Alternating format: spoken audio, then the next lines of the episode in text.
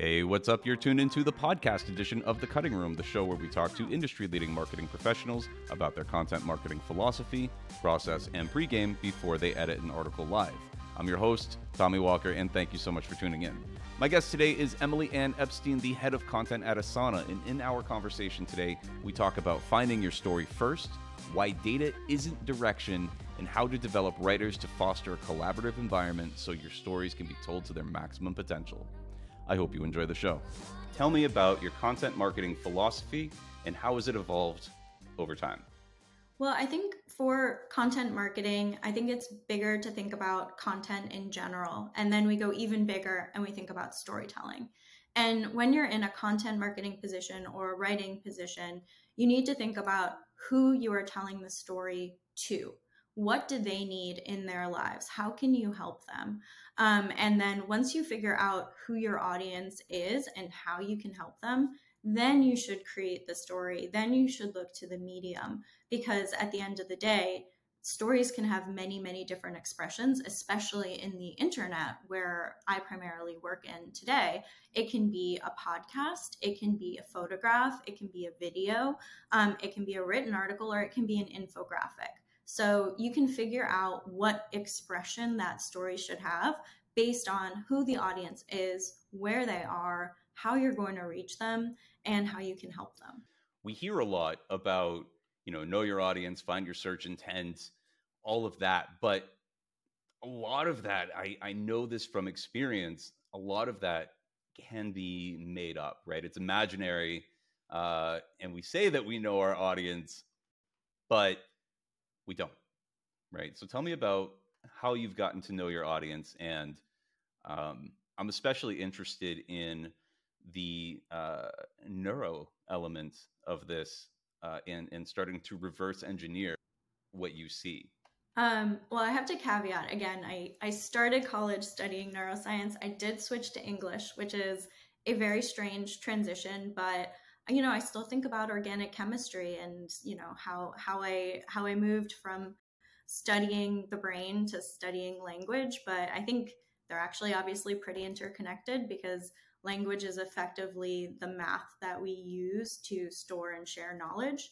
Um, and so if you think about it algorithmically, the structure of an actual sentence, um, you know, you can sort of think about a an atom could be a subject or a verb, and like how they mold together, but just getting pretty nerdy in there.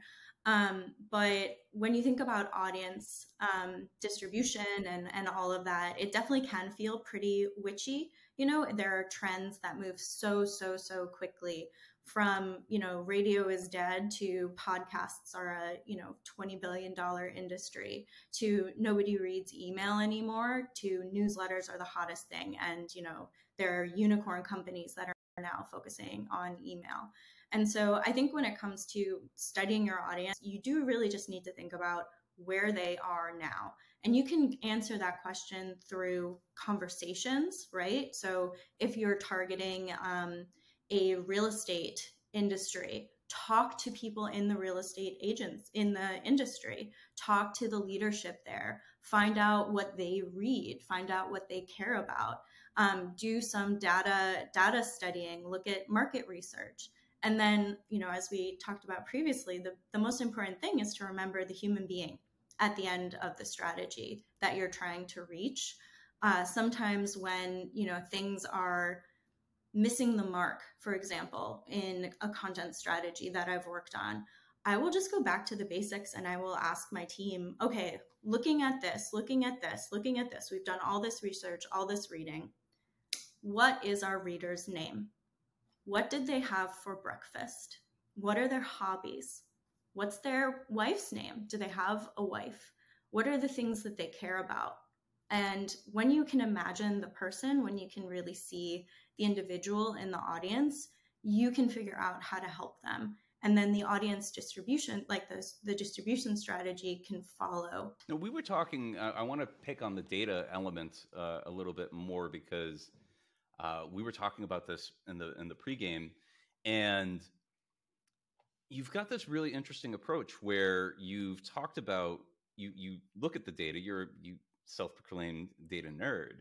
How does that influence your approach and the philosophy on how you've created and and lead the people that you're creating with yeah i think um data is one of the coolest uh, evolutions of media from the you know 18 years that i've been in media. It used to be whatever's on the front page of the paper depending on how many newspapers it sold it was a good story or not right? Like that was that was sort of the only metric or circulation how many people signed up for it um, after that month. Now we can see data as granular as like when did people stop scrolling down the page? What did they click on how did they get there? What was the action that they took? How long they're not only on that page but also in that session. Um, there's all of these engagement uh, metrics that we can look at but i think it's really important to understand that data isn't actually direction it's listening right? It's inspiration so you're having this conversation every single day where you get to put something out there in the world and then there's this democratic process where the world will tell you if they liked it or not. And you can then take that information and say, okay, I'm going to do 50 more stories about that. I'm going to transform it into a video because I want people to stay on the page longer. I'm going to get this on social super fast because I know that people are engaging with this story. And I am going to maximize this piece and make sure it's told in every different medium to every different audience member because it's doing well. But that could be entirely wrong because it's doing well on the website and in the written form. It doesn't mean that it's supposed to be told in other forms and other mediums. And so making sure you're not only looking at the data, but also asking that question and asking those smart questions. Um, and one of the things that I think is also really important is for storytellers to really learn and think about the metrics that add value to the work that they're doing. So if you're getting, um, you know, input that you need to create multiple page views for a website, for example, you don't want to create those page views by increasing your bounce rate you want people to spend time on those pages. You don't want people to be opening a bunch of pages and spend less than a second, right? That's actually not valuable content and that's a misunderstanding of the data or, you know, the destination. I think that part of data analysis in particular is looking at what did well and why, what didn't do well and why, what was the most surprising thing in the data and where where are you inspired? Where do you think you can learn from this or why are you not going to move forward? Uh, when i have workshops i love to start with data and ask these questions because everyone has a different answer. Everybody sees this differently and only through that collaboration in many ways with the reader you can come up with the steps forward. All right so two questions that kind of come to mind for me on that is um, so how are you taking the strategic bets based on the data that you're seeing right? Because there's obviously a collaboration process which you're kind of uh, hinting at when you're talking about talking with both your readers but then also your internal stakeholders. So that's one. And then two how are you avoiding creating sort of more samey samey content based on what you're seeing? Because uh, we both know that it can be very challenging for businesses who want to take risks. If it's not broke, don't try and fix it. Right. So, what's that evolution look like? Well, I think whenever you're creating a content strategy, it, you know, maybe it's 75% you know meat and potatoes that's what i would call it you know like let's make sure that we're providing the protein that runs the business that we know the audience really loves but then you also need room, any good meal, for an appetizer and a dessert. And if you think about making sure there's always room for 25% at least experimentation and risk taking, then it's going to be healthy and then the, the new patterns are going to emerge. It's also important to remember that the internet is new every single day. You can't do what worked 20 years ago today on the internet and expect it to have the same the same impact right you can i'm sure recall when quizzes were the hottest form of content on the internet. And it wasn't just about discovering what type of Disney character you were, it was also about discovering your management style. And you could take this quiz, and people could not get enough of it. But then, because people couldn't get enough of it, it the trend it was a flash in the pan. Um, and now, if you're going to do a quiz, it's not just a guaranteed bet that it's going to work. It's got to be the right way to tell the story if a quiz is the truest, most successful expression of that story and something you know your audience will engage with, then yeah, go for that quiz. That's one of the tools in your arsenal. But you can't you can't expect yesterday to work today or tomorrow. It's interesting you bring up quizzes because BuzzFeed comes to mind for because obviously they were like the big quiz uh, sort of thing, and what a lot of people don't know is that their data that they were collecting through those quizzes helped them create segments for when they started to deliver further content to and they were using that information to create the profile and understand what somebody ate for breakfast what disney character they were. And then from that say like oh 10 problems that only so and so has or such and such understands and using that to create this cycle uh, of of content that was always going to resonate and then share and then facebook changed their algorithm because they were taking over too much and that's a whole different story. But um because things that worked yesterday don't work today right? Um all right let's break into the next section here where i want to learn about your process for creating content from ideation to publication and uh, moreover what does that team structure look like? I'm going to start with ideation. Where do ideas where do ideas come from? Um, and honestly, my my content strategy for this comes from my like thesis advisor in college. When I graduated, I said I was like, okay, I'm going to write a novel. That's going to be the thing that I do after college. That's what I'm super passionate about. And when I went to my professor, he was like, That's really great, but you've not lived your life yet. Like, what are you going to write about?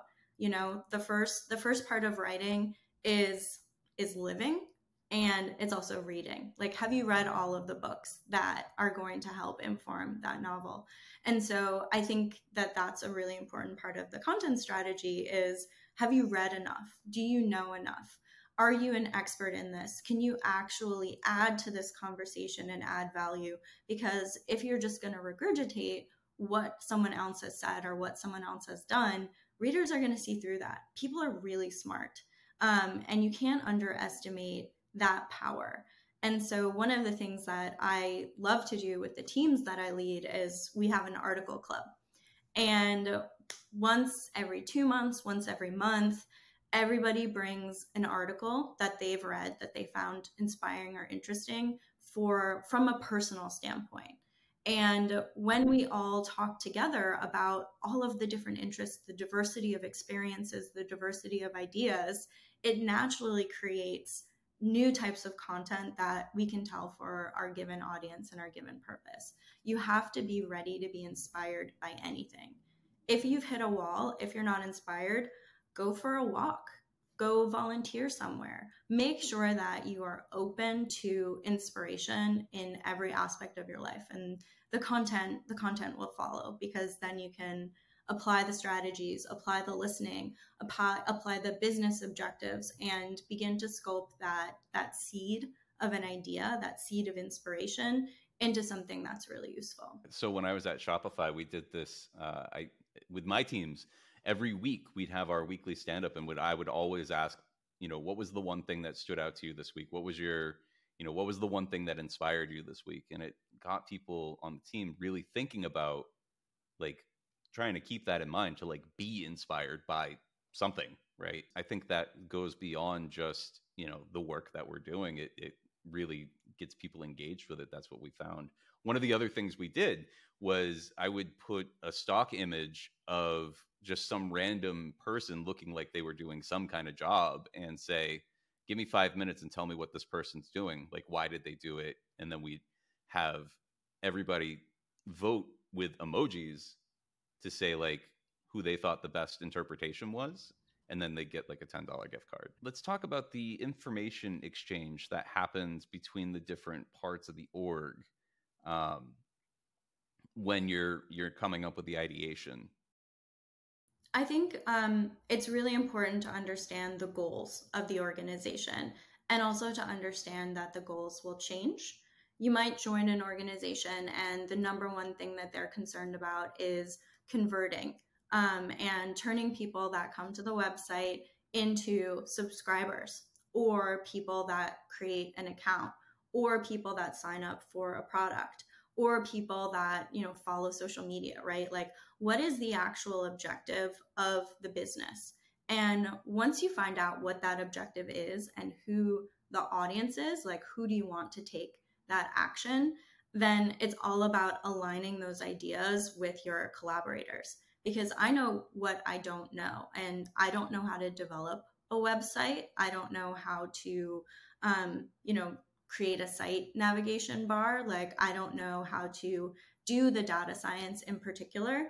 And it's important that you are working on an idea that has come from that collaboration and come from that sharing of knowledge that you can all move in unison because companies that don't work together and don't collaborate effectively can't be successful because then you have resources competing against one another and the content team or the editorial team you know we're the tip of the spear right so people are going to read that content they're going to see that content and that's in many ways that you know the top of the funnel that's where we're going to move them down and we're going to turn them into champions advocates customers whatever we need as a business. And you don't work in isolation in content. You've got to know who you're passing the baton off to and are you giving them what they need to be successful? Because content doesn't exist on like in isolation. We're always part of an ecosystem. So understanding what your like cross-functional stakeholders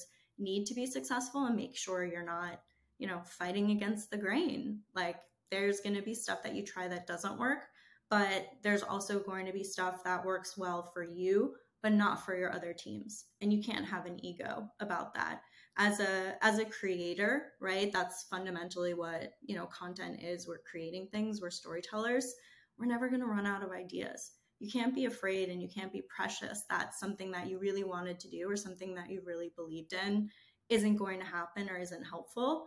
You're going to have a thousand more ideas. Like you can you can let it go and focus on the ones that help the business holistically.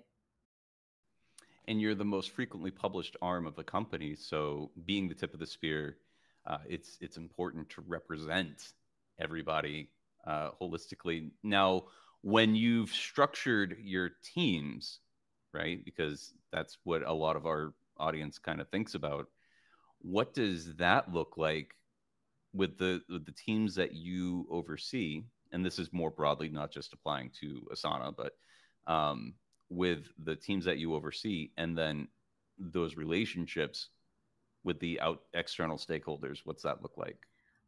I've got it's it's similar to the internet. It it needs to be able to change. It needs to be flexible. I've been in positions where a print team was separate from a digital team and they never spoke to each other and they never worked together how do you bridge the gap between those things and and point out where they align and where they can help each other. I've worked at companies where we had 11 people on the editorial team and grew it to 65 and four departments. How does that happen? Um, i think especially when it comes to how does that happen?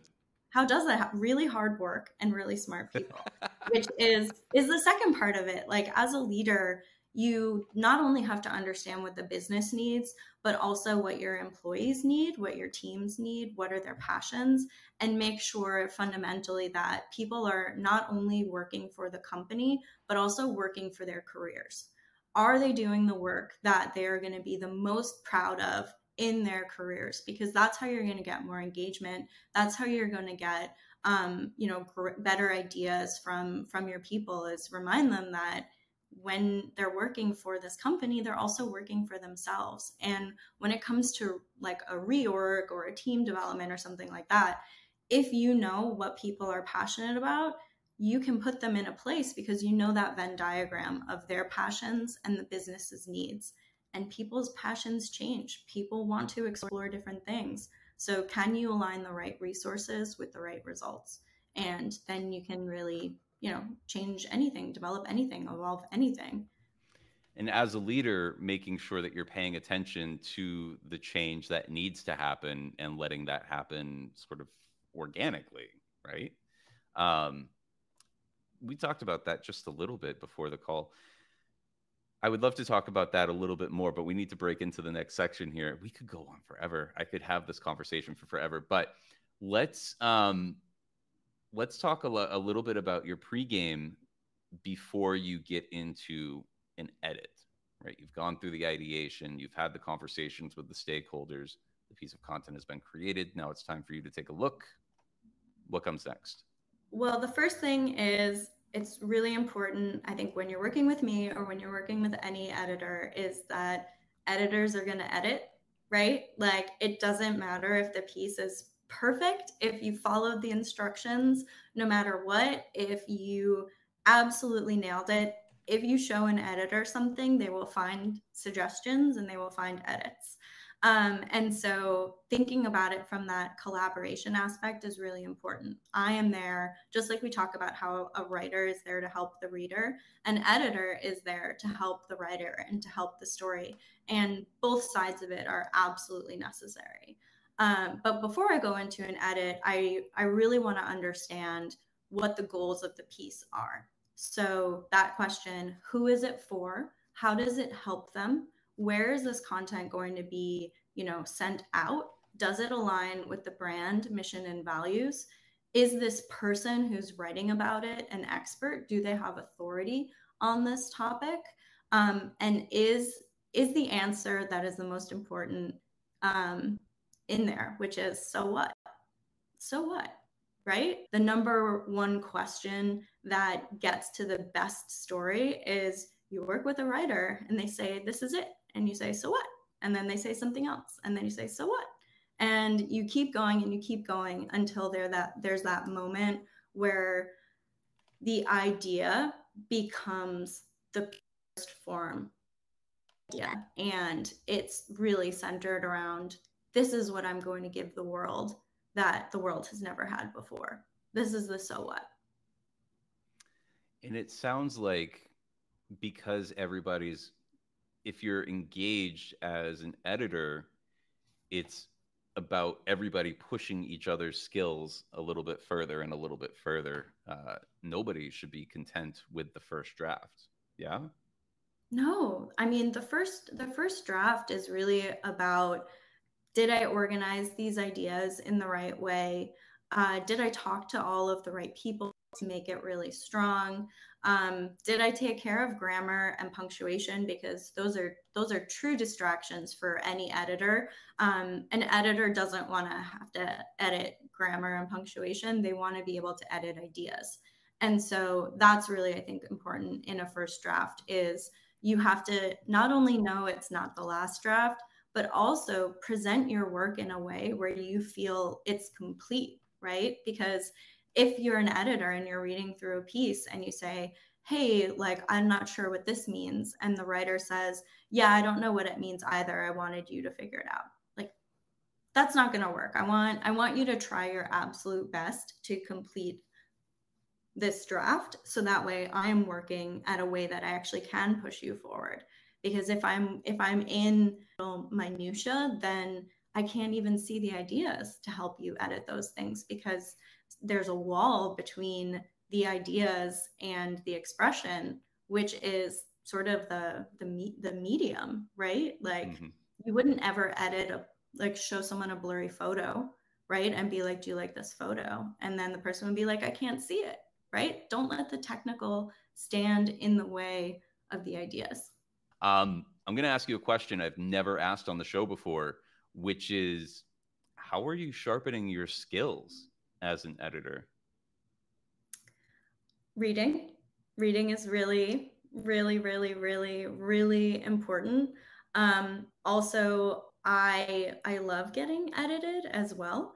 I think that, you know, I luckily most of the people I've worked with in my career, I think are fantastic and amazing. And so when I'm writing an email, because or an Asana task, right? Because people are like, "Oh, what do you write?" I'm like, "Emails, Asana tasks." I don't I don't really write stories anymore, but boy do I boy do I write.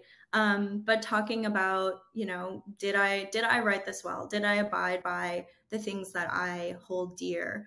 Um, also seeing how other people edit and looking at the things that they notice from their point of view. The other thing you can do is like get outside of your brain and ask yourself, okay, this pass, I'm only going to look at the subheads and I'm going to ask, I'm not going to read anything else from the story. And I'm just going to ask myself, were these subheads effective? Did they push me further down in the story? Were they captivating in some way? And to sort of like break down the content in sort of a, a deconstructed way where you can think about each piece of it as its own entity, right? Because you can never expect that someone will read everything in the way that an editor reads everything. But if you can look at each piece and then look at it as a whole, or look at it as a whole and then look at each piece, um, you can see how all of that aligns. Uh, but editing, being being edited, being open, also getting things wrong is really important. You know, when when I started in content marketing, I didn't necessarily understand all of the ins and outs and the technical aspects of editing this type of work, but I did know that I can make any story stronger and that's really what i focus on which is what i ask from other people. What is your expertise? I can i can make words better. So that's what i that's what i focused on. Nice. I was actually just talking to uh, a newer freelancer uh, yesterday and that was actually a big part of the conversation. He asked you know how can i get better? And it was like let's focus on individual technical pieces and really just zone in on that, right? Zero in on those areas, you know, look at what happens right after the subheader, look at your closings and really just try to nail that. Because in aggregate, that what that's what ends up making a piece, you know, great. But you can't really know how to do that if you're trying to do everything all at once. Well, let's jump into the edit. And that's it for the podcast edition of The Cutting Room. If you want to watch while Emily edits live, click on the link in the show notes and you'll be brought directly to the edit on our YouTube channel. And if you want to get access to the doc, head on over to thecontentstudio.com forward slash the vault to get direct access to the Google Doc and get notified of upcoming live episodes. And finally, please be sure to give this episode a like and review if you were enjoying it. Thank you so much for listening, and we'll see you in the next one.